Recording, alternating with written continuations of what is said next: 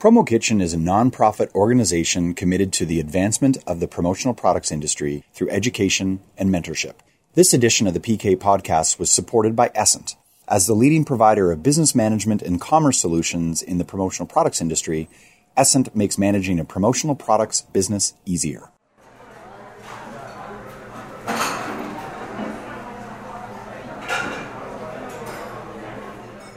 Hello, everyone. Welcome to the Promo Kitchen Podcast. If you are a new listener, the PK Podcast is a community-inspired conversation featuring guest suppliers, distributors, and service providers discussing insights into the $20 billion promotional products business. My name is Mark Graham, CEO of commonsku and Right Sleeve. We have a very special episode planned for you today as we speak to one of the most compelling content creators in our industry, Kirby Hasseman. Kirby is the founder and president of Hasseman Marketing and Communications located in Coshocton, Ohio, a town which has played a seminal role in the birth of the promotional products industry, but more on that later. Kirby has been in the promotional products business for over 15 years. Not content to just sell pens and calendars, Kirby has created a dynamic marketing agency with speaking, consulting, and video production at its core. This has helped Kirby differentiate himself from the scores of other distributors in the industry. Kirby is also a published author, having written three books in his career. His most recent book about the power of promotional products, titled Delivering Marketing Joy, just hit the shelves this past April and is doing very well by all accounts. Today we've pinned down Kirby for this podcast so he can share some of his secrets to his success. Mr. Kirby Hasseman, welcome to the podcast, my friend. Wow. Mr. Mark Graham, thank you so much. I really appreciate it. Hey, it's uh, it's amazing to have you on here. It's certainly long overdue for one of the legends of the industry. So Kirby, as I mentioned in the introduction, Coshocton, Ohio is a place that a lot of people probably don't know about, but you told me that it was the birthplace of promotional products. Do you want to tell us a little bit about that? Yeah, absolutely. So yeah, Coshocton, Ohio is actually in many circles within our industry known as the cradle of the industry. The first technical promotional product in our country was printed there. It was actually by a newspaper printer, a guy named Jasper Meek. He was looking, like many entrepreneurs do, for you know new opportunities to create revenue. So he convinced his buddy, who owned Cantwell Shoes, to print "Buy Cantwell Shoes" on school bags. Hmm. The funny thing is, you know, it's, I actually spoke with a local group here, and it's interesting because, you know, it's really he did it for the same reason that we do it today. You know, he wanted to increase brand recognition, he wanted to drive traffic to the store, and after that, it kind of took off here in our little town of you know 11, 12,000 people. Amazing. And at one point, it really got big here to the point where legend has it there were more artists here in Coshocton, Ohio than any other place essentially east of the Mississippi other than Chicago and New York. Hmm. So there was multiple, multiple places here in Coshocton that printed everything from calendars to, you know, the Coca-Cola tins to anything like that. So yeah, birthplace right here. Wow. And you know, that was what, over 100 years ago? Is that right? Yeah, it was in late, I want to say 1896, 1890, don't quote me on that, but it was in that neighborhood. Wow, that's unbelievable. So I know your company has not been around for a hundred years, but of course you, you guys have been around for what a little over 15 years. And, you know, I'm always interested, Kirby, to understand how people get into this industry. And I think your story is particularly interesting. And what I wanted to ask you was not only how you got into the industry, but how you came up with this concept for this marketing agency that ultimately became Hasseman Marketing and Communications. Yeah, okay. I guess it's interesting because I've been around this industry since as literally as long as I can remember. Right. My father worked for Shaw Barton, was here and actually had ties to Jasper Meek and all that sort of thing. Had been around our community for a long time, and then he was inside, then became a salesperson. Then he became a manager. My mom became a salesperson. Hmm. Then uh, they actually went with another distributor in North Carolina, at which point my fiance at the time became a salesperson. Really? yeah. And so, and I still had not. And I went about my business, and then one day I kept looking at what my now wife is doing, and I'm like, man, when she works harder, she makes more money. Yeah.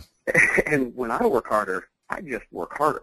I was with another company, and so I had a salary, I had all these great benefits, and one day I walked into them and said, you know what, I'm not doing this anymore. I jumped into sales in for what was then JII, and so long story short, we ended up doing that for a while. I was with Halo Lee Wayne, now just Halo, and amicably split with them to kind of step out because I felt like I wanted to take this journey and see what I could do on my own. Hmm. Interesting. And I'm always curious about those transitions because, of course, in the industry, there's a very compelling value proposition for aligning yourself with one of the larger companies that will help with the back end and with financing. But I'm always curious as to why people make those decisions to go out on their own, where they end up managing the entire flow and taking more of that entrepreneurial route. What factored into that decision for you, Kirby? Because I think there's a lot of people who are listening to the podcast that I think are struggling with that choice. Like, do they go out on their own and build equity in their own company and hire staff and go and, and manage things through that route? Or do they go and become more of a rep where they align themselves with a larger company to go and handle a lot of that busy work that maybe some people don't want to handle? Right. It's a tough decision, candidly. You know, I was a salesperson in the industry for a long time, and you know, it's one of those things. As a salesperson, you're like, oh, I could do that. I could do this on my own. Yeah. And you know, many people can, but candidly, as you know, a lot of the skills that make you successful as a salesperson do not necessarily translate into making you a successful business person. Yeah. You know, in the book E-Myth, he talks a lot about this. You know, somebody who is a, a carpenter. Yeah. You know, they're like they want to go swing a hammer on their own, and then they realize, oh, crap, I've got to do invoicing, I've got to do management of the staff. That's not the skill set that they had. And I Yep. think it's a really difficult thing. And candidly, I planned and thought about it for more than a year. Yep. I actually invested into software. I did a bunch of stuff while I was doing my thing with, uh, the time, Wayne. And it, it's just something I really, since I was a little kid, wanted to own my own business. Yeah. Yeah. And so it was something I was driven to, and so I spent a lot of time trying to get myself ready. And I hear other salespeople say, "Oh yeah, I could do that." Most of the time, I think, eh, "I'm not sure," Yeah. because Yeah. you know there is a level of detail-oriented skill set that Yep. either a lot of salespeople that's just not their personality, Yeah. and so you either need to plan on hiring somebody who's really good at that, or you better get a lot better at it yourself. Yeah. I decided to hire for that because Yeah. that's just not my strength. So yeah, it's a it's a tough decision to make that leap, and there's a lot of large distributors who do a great job of that for you. So Yep. I'm not at all like I, when I say I amicably split, it's true. I mean, I see folks from there all the time. I think Yep. yeah, they're a great company. So Absolutely. And, you know, this might be a, a tough question, but I, I think for someone like you, I think you'll be able to handle it. For the people that are listening to this podcast that are, are looking at either a sales career or an entrepreneurial career, and you're someone who has, has been in both. What do you mm-hmm. think is the like one or two most defining traits that someone has to have in order to be successful as an entrepreneur in this business as distinct from being a salesperson? Well, that is a good question. Okay, so one of the things that I think is if you want to be in this industry, if you want to be in sales, Yep. you better be a little bit entrepreneurial, Sure. or, or you won't be successful at all. Of course. So, so I think that's a piece. And and one of the things that I've found, and, and it's one of those. It's, it's taken me a while to, you know, as I look for salespeople about one of the skills that I think is took me a while to understand, and then I think once I kind of got my arms around it, it's even hard to describe. There has to be a real competitive spirit. Yep. One of the things I found is that whether you're an entrepreneur or a salesperson, if you aren't competitive, if you don't want to see your name at the top of the list, then you won't Yep. ever see your name at the top of the list. And then, Yep. so I actually think it's a pretty similar skill set in the sense that I think people who are great salespeople can be great entrepreneurs. Yep. But then I think the, the, the piece that goes after that is that you have to be a little bit more strategical. So Yeah. in other words, like as a salesperson, if, if you are dogged in your determination, you'll be successful in sales because it's like the people who are great get up every day regardless of whether they've been kicked in the teeth the day before. Yep. And th- those are great salespeople, or often are. Uh, to, to make the switch to entrepreneurial, I think you have to have a little bit more vision. So after three days of getting kicked in the teeth, you start you look at it from 10,000 feet Yep. and say, okay, but why am I getting kicked in the teeth? What can I change about my strategy Yep. so if that makes any sense, I think you have to have a visionary sense, and then also, I guess the last piece is be introspective enough to understand what you're good at Yep. and what you're not good at, Yep. so that you can go, okay, I need to hire somebody to do that because Yep. I suck at that. Yep. It's a great answer and, and, and, a great one for not having been prepared to to to give it. And and I absolutely agree. And I think it's actually a great segue, Kirby, to the conversation that I wanted to have with you about sales because you, I know you're a great sales guy and you've translated that into great success in your business. And one of the things that you have spoken a lot about in your video blogs, which we'll get to in, in just a moment, is this whole idea about selling at the expense of serving or put another way, serving over selling. And I'm interested in this concept. So, so for those that have no idea what I'm about to say here, Kirby, you, you have uh, written about it not only in your book, but you've also talked a lot about uh, this in your video blogs. This idea of how successful salespeople these days tend to be the ones that are more helpful. There's a focus on service, a focus on listening,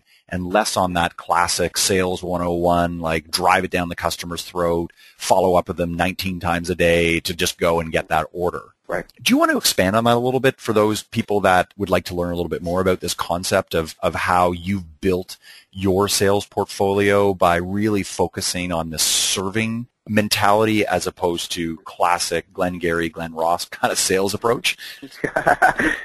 Which is, you know, that's fun too. Uh, no, I, yeah. yeah. absolutely. And, and I'll be the first to say it's evolved, right? So when I first got into sales, I was very much about getting the order that day. Yep. As a matter of fact, I have a great deal of admiration for the people who are like, one of my favorite stories in the industry was a guy who was a teacher. Yep. He quit teaching and went into this straight commission sales job, and his wife was like, what are you doing? He said, I will not fail at this. Hmm. And so he legendarily, for the first two years of sales, wouldn't come home until he sold something that day. Yep. And so he said one time he didn't get home till like 10 o'clock at night until he, he sold uh, an order of pens to a bar. Hmm. He wouldn't go home until he sold something. And so I do admire that. That being said, I, you know, I talk about it sort of as the give first economy. And I think that if what you want to do is create a, you know, a 10-year customer, I think these days, you know, customers have gotten so much smarter and they can do their own research. And so if you are just trying to sell them that order that day, that's become even easier and easier to sniff out. Yep. And people are more and more turned off by that. Yep. They don't want to be sold. They want to be helped. And the thing is, is I think that that creates a much more long-term relationship. And my guess is, Mark, you've done this too, where somebody will be like, well, I, I'll give you an example in my video business. So we'll even take it out of the promo side, right? People come to me all the time and they're like, hey, I want a 15-minute video about my company.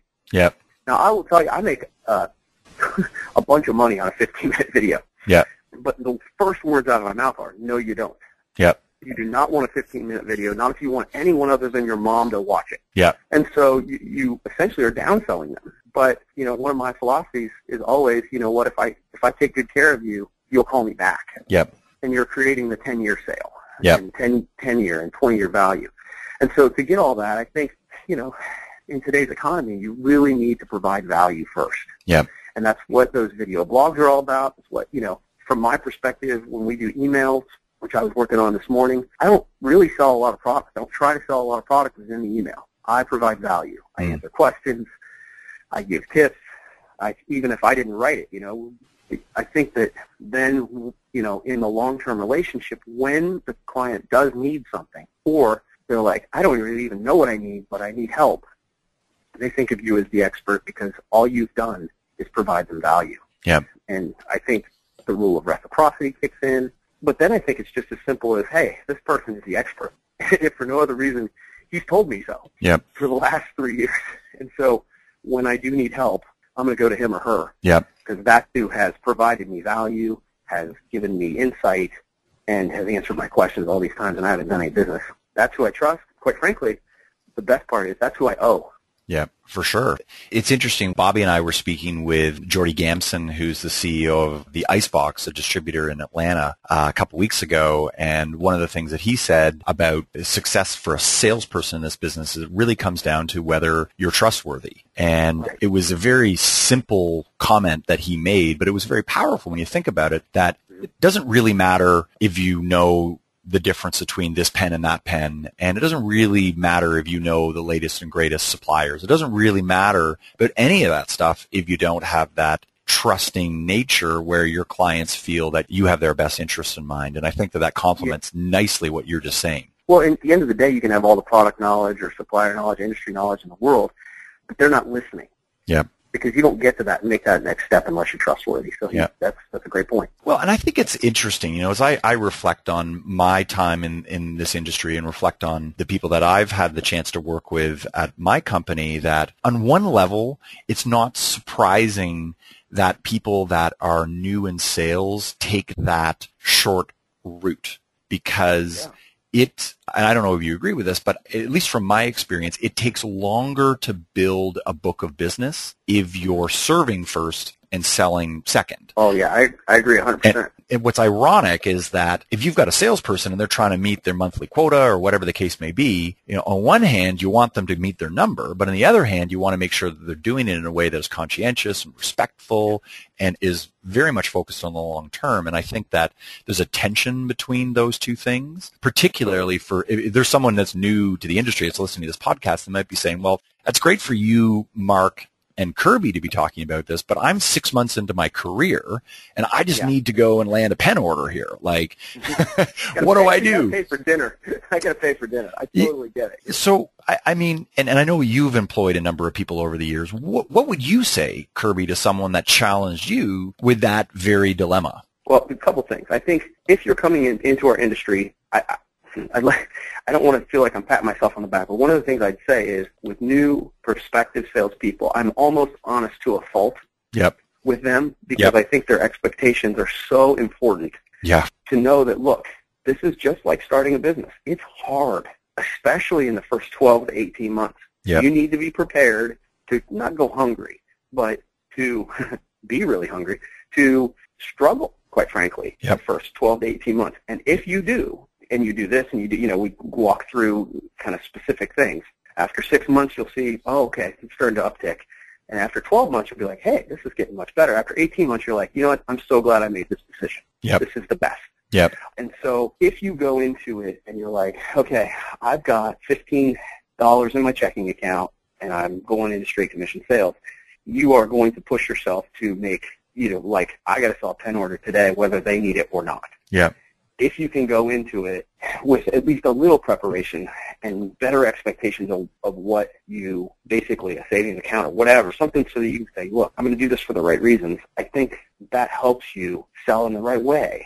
And now it, it's for that person who's six months in and they're like, well, I, where were you six months ago? To tell me that, that's fine. But I'd say at that point, then it's about being patient to the point where you say, okay, this is one of those where you start talking goal setting, right? Yep. You're like, okay, well, then how much do you want to sell? And how do you want to sell? Yep. And then you say, okay, how many people do I need to contact without being annoying, without being that guy, to actually close an order a day? Yep. an order a week or whatever you need to survive in that short term and then go, you know, really what you have to do then is out hustle everybody. Yep. And and so I think you can out hustle everybody. God knows I try without being, you know, I, I still think it's one of those things where if a person you believe they need a promotional item to promote their business, you are trying to help them. I think there is that fine line, and I think you're right about there being a tension between it. It's one of those that it has to do with integrity and moral compass and saying, look, I'm not trying to shove it down their throat because I need it. I'm trying to be persuasive because they need it. Yeah, that's a really interesting way of putting it. I think that certainly the best salespeople that have interacted with me, uh, whether they're in the promotional products industry or just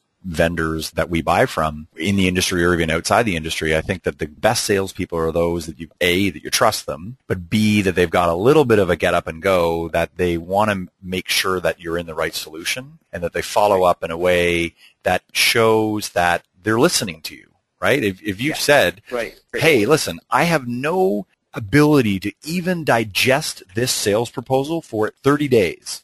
Then if you call me in three days, then that's going to annoy me, right? But if you call me in 30 That's a great days, then that's actually what I want because, you know, you need to babysit me a little bit. Anyways, I, I think it's fascinating, but I, I, I want to switch gears a little bit, Kirby, here to talk about what I think is a really cool part of your business and just sort of your life in general, which is your being an author. And when I first met you, I know that you were working on your book and I had the great fortune to read an advanced copy of Delivering Marketing Joy, but I had no idea that you had three books under your belt. I, so I want to spend a little bit of time talking about the book, but before we get into that, how do you balance your time as a family man, as an entrepreneur, and as an author? Because I, I, mean, I can I can see how they complement one another, but at the end of the day, a lot of people who are in the promotional products business are out selling and hiring, but not writing books. So how do you how did you get into that? Yeah, you know, you know how uh, you and I were talking about marathons and stuff, right? Yep. Or before we got on here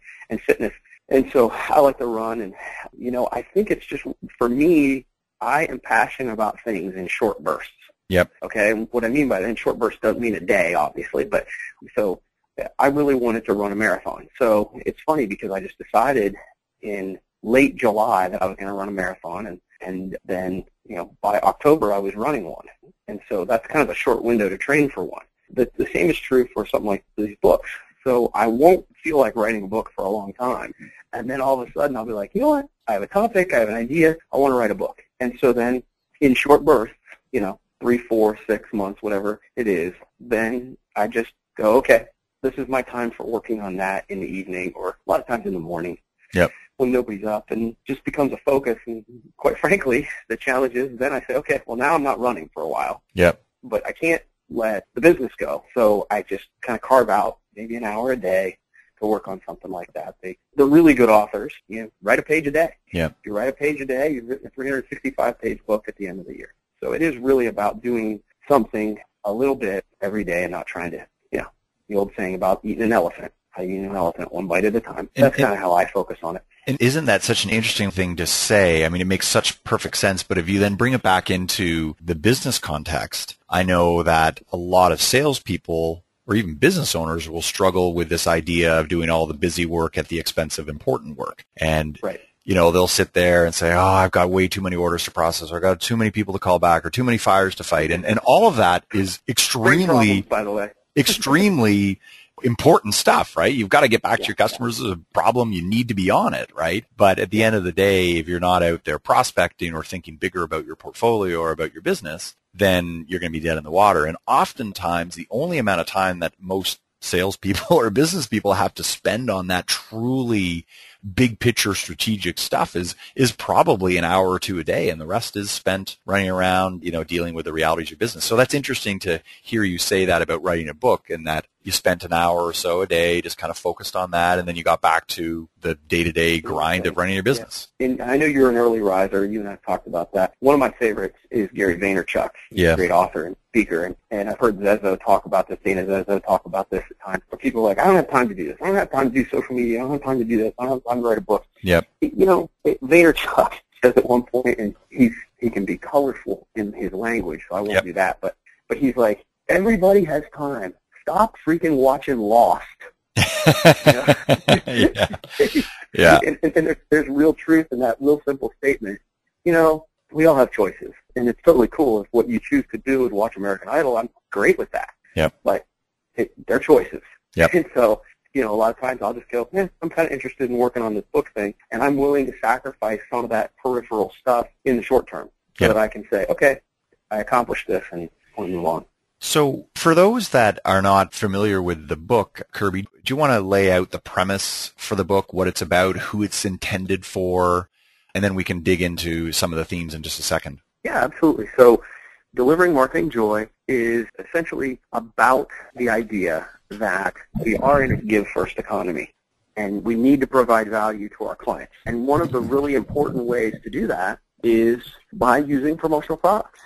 And so I laid out and, and my inspiration for this was that, you know, there were a lot of voices around the world, around the country, kind of devaluing promotional products as an industry.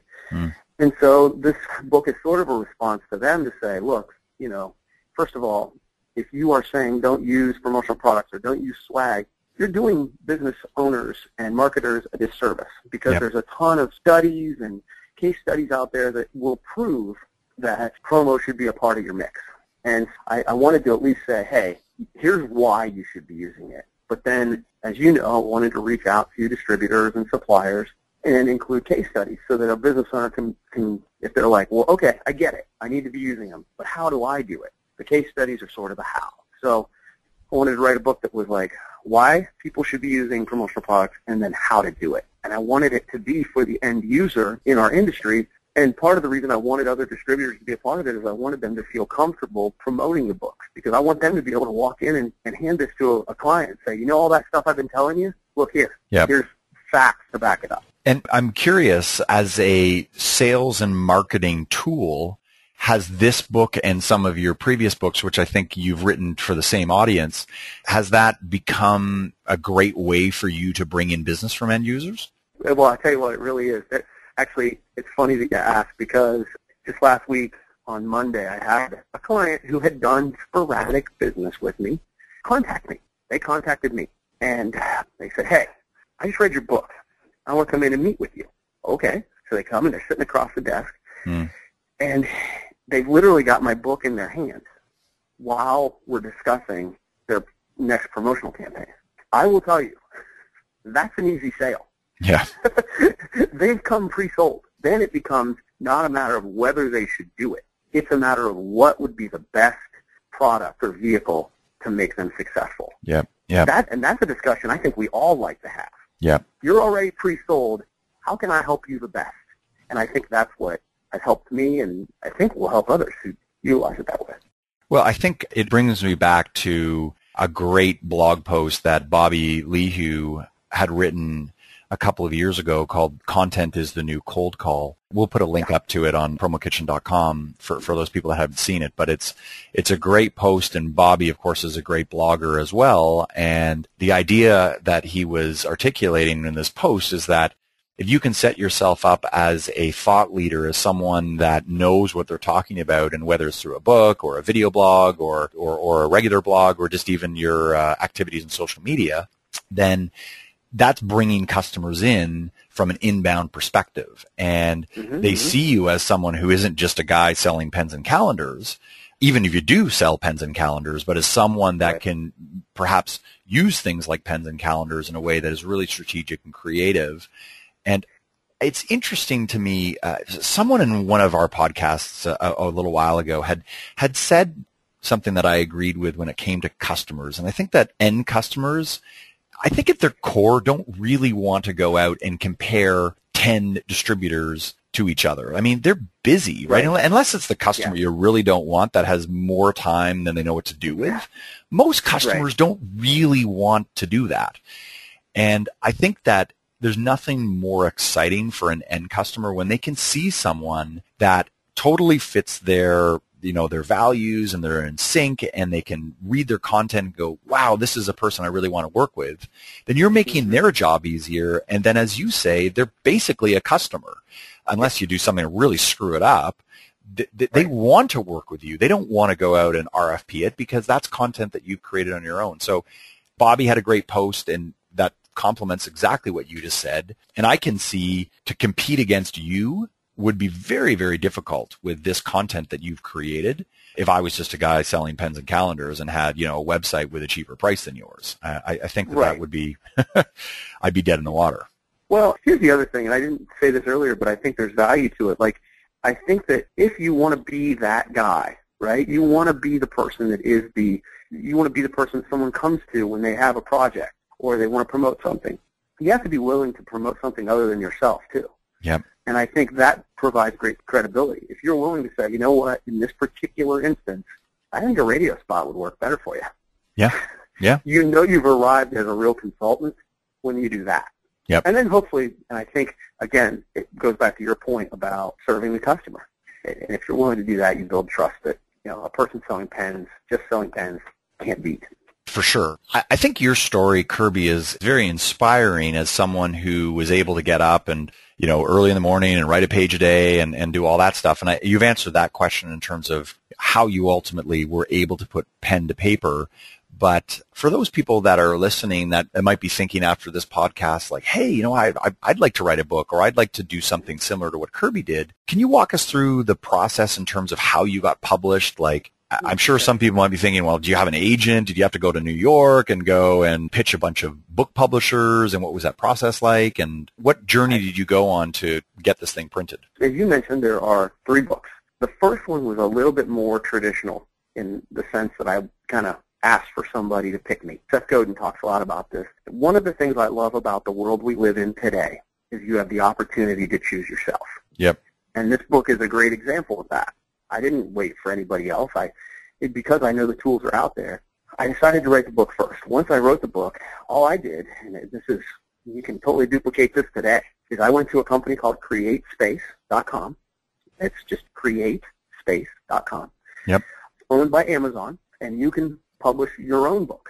And I will tell you, I've done it both ways, and, and I think this is better because you actually have a physical book that they track, I think, a much, I mean, like literally, uh, I can go on right now and tell you how many copies have sold in May, and then you can convert it to Kindle version for an ebook. They're both sold right on Amazon, all tracked. It's a really easy process. I mean, it's, don't get me wrong, it took me you know a weekend to get it all right and upload it and the whole nine yards. But I think I told you this story. It blew my mind when I kind of got it the way I wanted it, and I wanted a proof, and it was a Sunday. And so, you know, I paid for the proof, and they said, "Do you want to have, you know, expedite getting it there?" It was like fifteen extra dollars, and I had Yeah. it on Tuesday. And I actually had a physical copy of this book on Tuesday, which kind of blew my mind. You know, two days later, and then I could go through it. And so, the the process of being published has become so much easier to pick yourself and Yep. just do it. And then, you know, the tools of tracking it and stuff have, are just really awesome too. So if you have the topic and you take the time to write it, there's never been an easier time Yeah. to put something out. Well, and isn't it fascinating being a business person in this industry now in 2014? And you think about all the tools that you have available to you, not only in what you just said with CreateSpace, with, with authoring your own book and publishing your own book, but then tools like LinkedIn and Facebook and the ability to blog and create this thought leadership for almost next to nothing. And in many cases, it's totally free. Whereas if you think Right. of, you know, you were starting in this industry in 1984 as opposed to 2014, Totally those different. tools didn't exist. And, and I think that some of the sales techniques that we've been talking about in this podcast, like sales versus serving or serving based sales or whatever, I think have existed for a long time, but the ability to easily reach a large audience and to differentiate yourself in a way now is, is I think very unique to this moment in time that we're living in. And what a great opportunity for those that get it. And, you know, we mentioned Dana Zezzo, who's been a master at this and has been able to go and for those that don't know Dana, Dana of course is uh, VP sales and marketing at Jetline and he's also a fellow chef. He sells stress toys and used to sell towels, which are pretty basic products, but under Dana, he's been able to turn them into an event through absolutely. through his thought leadership. And he, you know, he could have just said, "Well, we'll go and create a catalog and go and blast them out for as cheap as possible." And you know, there may be a component of that, but there, there's also this huge other element that he would have never been able to do in 1984 or 1994 you're for that matter. And it's a hundred. You're 100 percent right. And here's the thing, and you know this to be true. The thing is, there's a lot of people who sell stress toys. Yeah. Right. But I have a relationship with Dana, and so I tend to go to Jetline. Yep. Yep. it, it, it, I have tons of choices, but because he's done such a great job of developing relationships with us, I mean, you know, people around the country are like, oh, I want to do business with Dana because they know him. He's given them a piece into his life. We've seen his hotel views. Yep. Yep. We have seen him using products while he's camping, which is probably what he's doing right now. Yeah. Um, he is uh, he has done a wonderful job, and, and he's, as you said, a leader in our industry in showing the way Yep. to do this. Yep. And say, hey, you don't have to be selling, by the way, all the Yep. time. You don't have to be pushing. You can just go, hey, here's a little glimpse into my life. Enjoy. yeah. And you know, and I think that that over time, and that takes you know consistent action, but over time you can do the same thing with your clients. You know, you share like I shared on Facebook that I went for a run this morning, and Yep. and I did it on Twitter and Facebook, and someone who I know in town that is working on their fitness level has tweeted me back and commented and da da da da da. Yeah. Well, you know what? We have a stronger connection because of that silly thing, you know? Of course. And so I think we have an opportunity, like you said, better than we've ever had to do that. Yeah, of course, of course. And it's exciting because it's still relatively new and people are trying to figure it out. And those that have are the ones that are leaders at it. I will say, as we get into the tail end of this podcast, I want to make sure that for those people that are interested in reading Kirby's book, and I'm not just saying this because I, I know you, but because I did have an opportunity to read the book and thought it was absolutely fantastic. And of course, this is coming from someone with distributor experience that uh, I really do mean it when I say that it, it is required reading for a salesperson or an entrepreneur in this industry. And for those that want to get it, you can get it through Kindle. or Amazon just by going into Amazon.com and searching Delivering Marketing Joy. So I have nothing to do with uh, the book. I don't get commissions for it, but I just wanted to make sure that people knew about that and that it was something that I really believed in. So, Thanks, so Mark. I appreciate that. So there you go. Kirby, we always like in these podcasts as we wind down to give our guest the final word, so to speak. And while I really look forward to doing another version of this because I think we've only scratched sort of the tip of the, the iceberg here, so to speak, with you, but is, is there anything that you'd like to leave our listeners with, Kirby, as we close down the podcast here? I think that the message that has resonated the most with people once I started promoting this book is the idea of this give first economy. Okay? Yep. And, and I think that the people who've really got it are the ones who have the ability to kind of look at it from the customer side, right? You and I, as customers, don't we get tired of all the push, push, push, push, push, push, push marketing. Yep. But the people who connect with us and provide us value, we seek out. And I think there's a lesson there for us as salespeople, as business owners, to if you want to be successful in today's economy, whether it's through social media, whether it's through doing video, whatever, providing value first giving first provides you an opportunity to ask.